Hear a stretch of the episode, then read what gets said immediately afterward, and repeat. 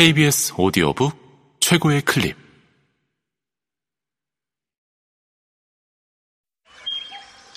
KBS 오디오북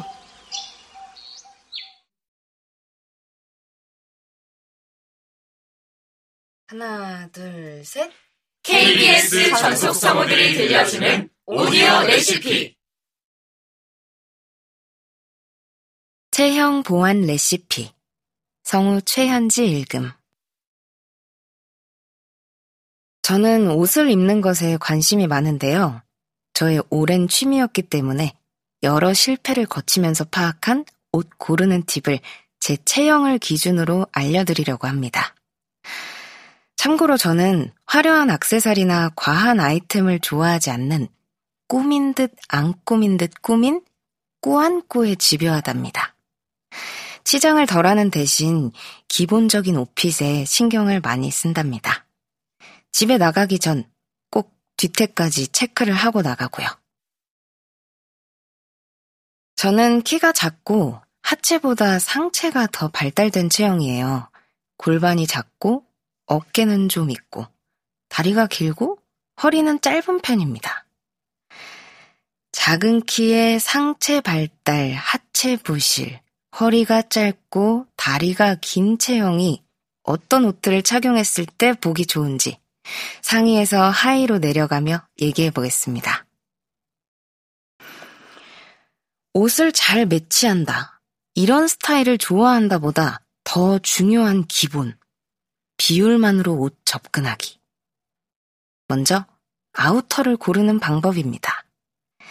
가장 중요한 것은 아우터의 스타일보다도 단추의 위치를 잘 보셔야 합니다. 카라가 길고 앞단추가 아래쪽에 달려있는 자켓은 허리가 아래쪽에서 시작하는 것처럼 보이기 때문에 버튼은 되도록 가슴 가까이 위쪽부터 달려있는 3버튼의 자켓을 또는 목부터 단추가 시작되는 싱글 코트를 고릅니다.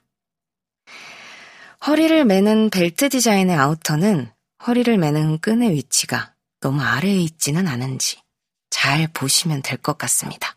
당연히 위에 있어야 비율이 좋아 보이겠죠? 끈이 아래에 달린 옷은 절대 사지 않습니다. 단추나 끈을 내 몸을 나누는 가로 중심선이라고 인지하시면 될 것 같아요. 지퍼가 달린 옷은 목 끝까지 달려있으니 이런 것들을 신경 쓸 필요는 없겠죠? 이제 안에 입는 상의를 고르는 방법입니다. 넓은 어깨는 어떤 옷에는 굉장한 장점이기도 한데 키가 작은 유형에서는 옷을 입을 때 주의할 점이 많아요. 어깨 봉제선이 애매하게 오버핏인 티셔츠를 입으면 어깨 면적이 더 넓어 보이기 때문에 큰 덩어리처럼 보입니다.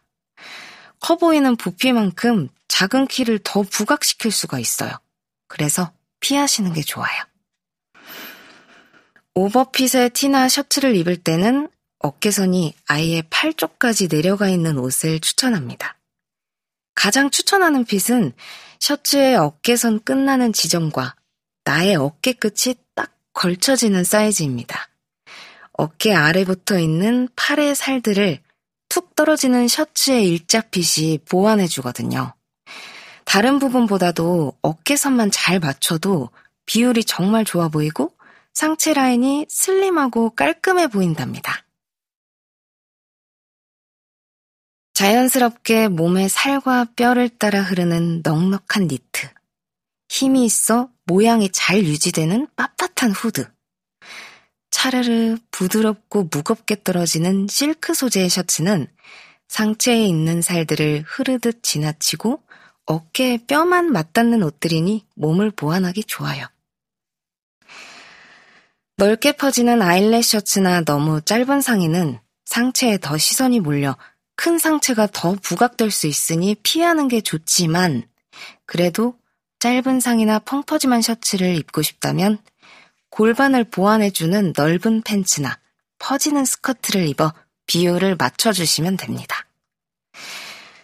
빈약한 골반을 살짝 가려주는 엉덩이까지 덮는 상의와 슬림한 팬츠를 같이 매치하면 부족한 부분을 채워주고 넘치는 부분은 가려줍니다. 이제 하이입니다. 작은 키라 다리 길이를 확보하지 못하면 전체 비율이 망가질 수 있는데요. 특히 다리는 비율만이 아니라 길어 보이면 길어 보일수록 멋진 이미지 연출이 가능하답니다. 하이에서도 위와 마찬가지로 가로선을 잘 지키는 것이 중요합니다. 찢어진 청바지를 사고 싶다 하면 찢어진 위치를 잘 봐야 해요. 무릎보다 아래에 있지 않은지. 같은 의미로 청바지 워싱의 위치도 중요합니다. 카고 치마, 카고 바지도 마찬가지입니다. 옆에 달린 주머니가 너무 아래에 크게 달려있진 않은지가 핵심입니다. 또 기장이 좀 긴 치마를 살 때에도 끝나는 길이가 어디인지가 중요해요. 종아리 어디쯤을 가로선이 끊어버리면 드러나는 종아리 면적이 너무 좁기 때문에 다리가 아주 짧아 보여 비율이 망가질 수 있답니다. 그래서 이런 치마를 입을 때는 단화보다는 종아리 라인이 어디서 끝나는지 가늠이 어려운 롱부츠를 함께 매치하면 다리가 연결되면서 길어 보이겠죠. 애매한 기장의 치마는 롱부츠와 궁합이 좋습니다. 혹은 치마 안에 치마와 같은 색상의 슬림한 팬츠를 입어주면 좋아요. 어쨌든 종아리를 가려 모호하게 만든다는 게 목적이니까요. 저의 개인적인 취향은 바지든 치마든 복숭아뼈를 가리면서 제 다리보다 더 길게 내려오는 기장의 하의를 입고 굽이 살짝 있는 신발을 신는 것을 좋아하는데요. 그렇게 하면 발과 다리의 경계가 없어지면서 실루엣이 연장되어 키에 비해 긴 다리를 더 길게 만들 수 있어서 좋아합니다. 또 길게 떨어지는 하이들은 다른 아이템들로 많이 꾸미지 않아도 고급스럽고 성숙한 느낌을 주기 때문에 선호한답니다. 제가 여기까지 이야기를 마치니 결국 관건은 위아래의 밸런스를 맞추어 어디 하나 튀는 모양이 없게 만드는 것이 가장 핵심이라는 것을 알 수 있겠네요. 이상, 저와 같은 체형이 옷을 잘 차려입는 간단한 방법이었습니다. 기분 좋게, 보기 좋게 옷 입는 체형 보완 레시피. 지금까지 KBS 성우 47기 최현지였습니다.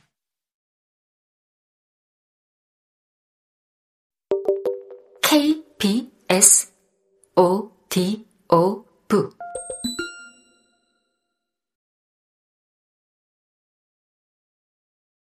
나라별 숙취 해소 레시피. 성우 전종건 읽음. 숙취는 술 등의 알코올 음료를 자신의 대사 능력 이상으로 섭취함으로써 발생하는 불쾌한 신체적 상태를 말한다.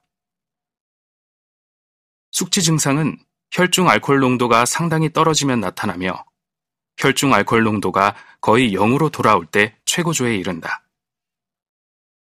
숙취 증상에는 전반적인 불쾌감, 갈증, 두통, 현기증 또는 실신, 피로, 식욕부진, 메스꺼움, 복통 등이 포함된다. 숙취의 원인 물질로는 크게 두 가지, 즉, 술 속의 알코올 성분 자체와 그 1차 대사 산물인 아세트 알데히드를 들 수 있다. 그 외의 숙취 증상에 영향을 미치는 요인들로 금단 증상과 각종 술 속에 들어있는 알코올 이외의 이물질을 생각할 수 있으며 다른 약물이나 니코틴, 개인의 특성 및 가족력 등을 들 수 있다. 숙취를 해소하기 위해선 결국 숙취의 원인인 아세트 알데히드를 분해시켜야 하기 때문에 알코올 및 알데히드 분해 효소를 생성하는 간의 기능을 향상시키는 방법이 주로 사용되며 전문가들은 충분한 휴식과 많은 수분을 섭취할 것을 권장하고 있다. 또한 숙취를 해소하기 위해 각 나라별로 다양한 음식들을 섭취하는데 우리나라의 대표적인 해장 음식으로는 콩나물 국밥이 있다. 콩나물에 함유된 아미노산인 아스파라긴은 아세트 알데히드 분해를 촉진하고 피로회복과 간 기능 강화에 탁월한 효과를 보인다. 콩나물 국밥 외에 북엇국, 선지해장국, 순대국 등의 다양한 해장 음식들이 있다. 일본의 대표적인 해장 음식은 우메보시 오차즈케다. 우메보시란 매실을 소금에 절여 만든 일본의 대표적인 반찬으로 매실에 있는 비타민C와 구연산이 간 기능을 강화하는 역할을 해 숙취 해소에 도움을 준다. 오차즈케란 따뜻하게 데운 녹차에 밥을 말아 먹는 일본 가정식이다.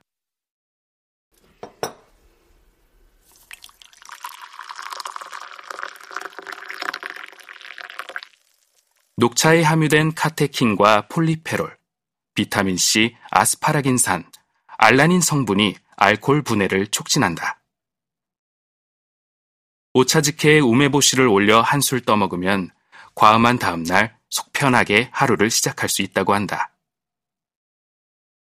고량주, 빼갈 등 높은 도수의 술을 즐겨 마시는 중국에서는 인삼과 귤껍질, 칡뿌리 등 여섯 가지 천연 재료로 만든 싱주링이란 차를 마시는데 칡은 음주로 인해 간에 쌓인 열독을 풀어준다.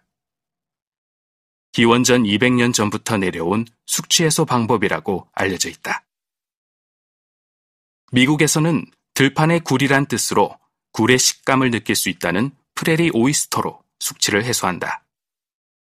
날 달걀 위에 소금, 후추, 토마토 주스, 브랜디, 식초 등을 섞어 먹는 음식으로 간의 기능을 회복시키고 체내 독소를 해독하는 효과가 있어 숙취 음료로 많이 마신다고 한다. 영국은 토마토 주스에 보드카, 레몬즙, 우스터 소스 등을 혼합한 블러드 메리라는 칵테일을 해장 음료로 마신다고 한다. 토마토의 라이코펜 성분이 아세트 알데히드의 작용을 억제하여 숙취 해소에 큰 도움을 준다고 한다. 독일은 롤몹스라는 청어 절임이 대표적인 해장 음식이다. 포를 뜬 청어 살에 식초, 소금, 후추 등을 절여서 양파와 피클과 함께 말아먹는 음식인데 청어에는 양질의 단백질이 들어있고 아스파라긴과 해독에 좋은 메티오닌이 풍부해 숙취를 빠르게 해소시켜준다고 한다. 이탈리아는 커피의 나라답게 에스프레소로 해장을 한다. 에스프레소는 이뇨 작용을 촉진해 체내에 쌓인 알코올 배출을 돕고 커피에 함유되어 있는 카페인 성분의 각성 효과로 숙취 해소에 도움이 된다고 한다. 폴란드에서는 음주 후 피클 주스를 마시는데 피클즙의 비타민이 피로를 풀어주고 나트륨과 칼륨이 노폐물 배출에 도움을 준다고 한다. 또한 유산균이 많이 함유된 요구르트나 우유를 섭취하는데 산성인 맥주나 위스키의 알코올을 알칼리성인 우유가 중화시켜주기 때문에 숙취 해소에 큰 도움이 된다고 한다. 푸에르토리코에서는 다소 특이한 방법으로 숙취를 해소하는데 각종 노폐물이 배출되는 겨드랑이 바로 밑에 레몬즙을 바른다. 림프액은 림프절을 타고 우리 몸 곳곳을 돌아다니면서 혈액이 가지 못하는 곳까지 영양을 공급하고 세포에서 배출된 독소와 노폐물을 제거하는 역할을 하는데 그 림프절이 많이 분포된 곳이 바로 겨드랑이라고 한다. 나라별 숙취해소 레시피. 지금까지 KBS 성우 48기 전종건이었습니다.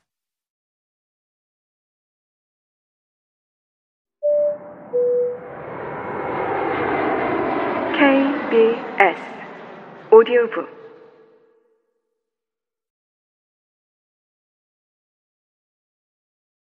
하이볼에 관한 레시피. 성우 박준모 읽음. 하이볼이란.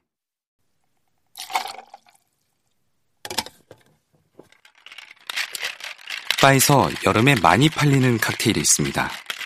그 중에서도 TV 방영 이후 대중적으로 인기가 많아지고 특정 제품을 품귀 현상까지 발생시킨 이 칵테일. 시원한 청량감으로 대중들의 입맛을 사로잡은 이것은 바로 하이볼입니다. 하이볼은 증류주 같은 술, 그리고 탄산수나 탄산음료를 섞어서 만든 것이므로 하나의 술이나 칵테일이 아닌 하나의 장르입니다. 그렇게 파생되는 종류가 매우 많은데 대표적으로 진앤 토닉, 버번앤 콜라, 럼콕 등이 있습니다. 하이볼의 유래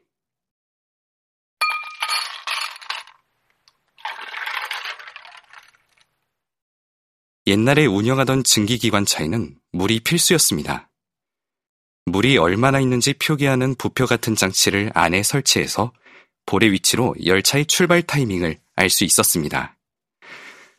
볼이 낮으면 물이 부족하고 볼이 높으면 물을 가득 채워 출발 준비가 완료된 것인데요. 높은 볼, 즉 하이볼 상태가 되면 차장이 경적을 울려 사람들에게 출발 타이밍을 알립니다. 이때 사람들은 급히 열차에 탑승하는데 이 신호가 옛날 철도 용어로 하이볼이라고 합니다. 열차가 출발할 준비가 되었으니 손님들은 근처 바에서 빠르게 먹을 수 있는 걸로 요구했고 위스키와 탄산수만 섞으면 완성되는 음료를 제공했다는 것이 하나의 유래입니다. 다른 유래로는 아일랜드에서 잔에 든 위스키를 볼이라고 하는데 기다란 잔에 위스키를 넣고 탄산을 부으면 볼이 막 올라간다고 해서 하이볼이라는 유래도 있습니다.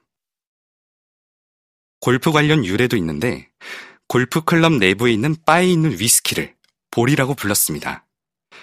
그 볼을 마시고 골프를 치면 공이 잘 맞지 않고 위로 뜨는데 그걸 하이볼이라고 불렀다는 유래와 골프를 칠 때 공이 올라간 사이 빠르게 마셨다는 유래도 있습니다. 만드는 방법 하이볼 제조법에 대한 최초의 기록은 1895년 크리스 라울러라는 사람이 작성한 The Mixicologist라는 책에 기록되어 있습니다. 이 책에는 얼음과 탄산수를 채운 잔에 1.5온스, 약 45mm의 브랜디나 위스키를 채우는 것으로 정의되어 있습니다.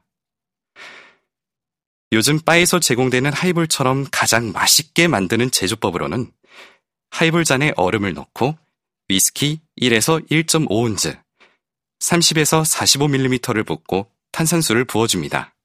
이때 탄산수를 얼음에 닿지 않게 부어주는 것이 중요합니다. 얼음에 닿으면 탄산이 날아가서 청량함이 다소 감소하기 때문입니다. 탄산수를 부어준 후 마찬가지로 탄산이 날아가지 않게 두세 번만 살짝 저어줍니다. 이후로는 취향에 따라서 상큼함을 더하기 위해 레몬 한 조각을 넣는 것을 추천하는데 레몬 껍질에 있는 레몬 오일을 뿌려주면 그 향이 더욱 극대화되므로 레몬을 쓴다면 레몬 껍질을 활용하는 것을 추천합니다.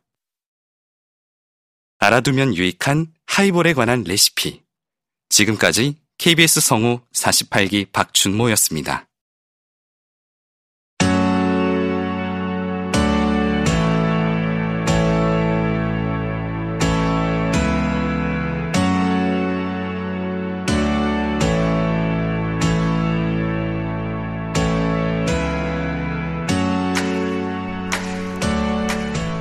여러분은 지금 KBS 전속 성우가 들려주는 오디오 레시피 모음을 들으셨습니다.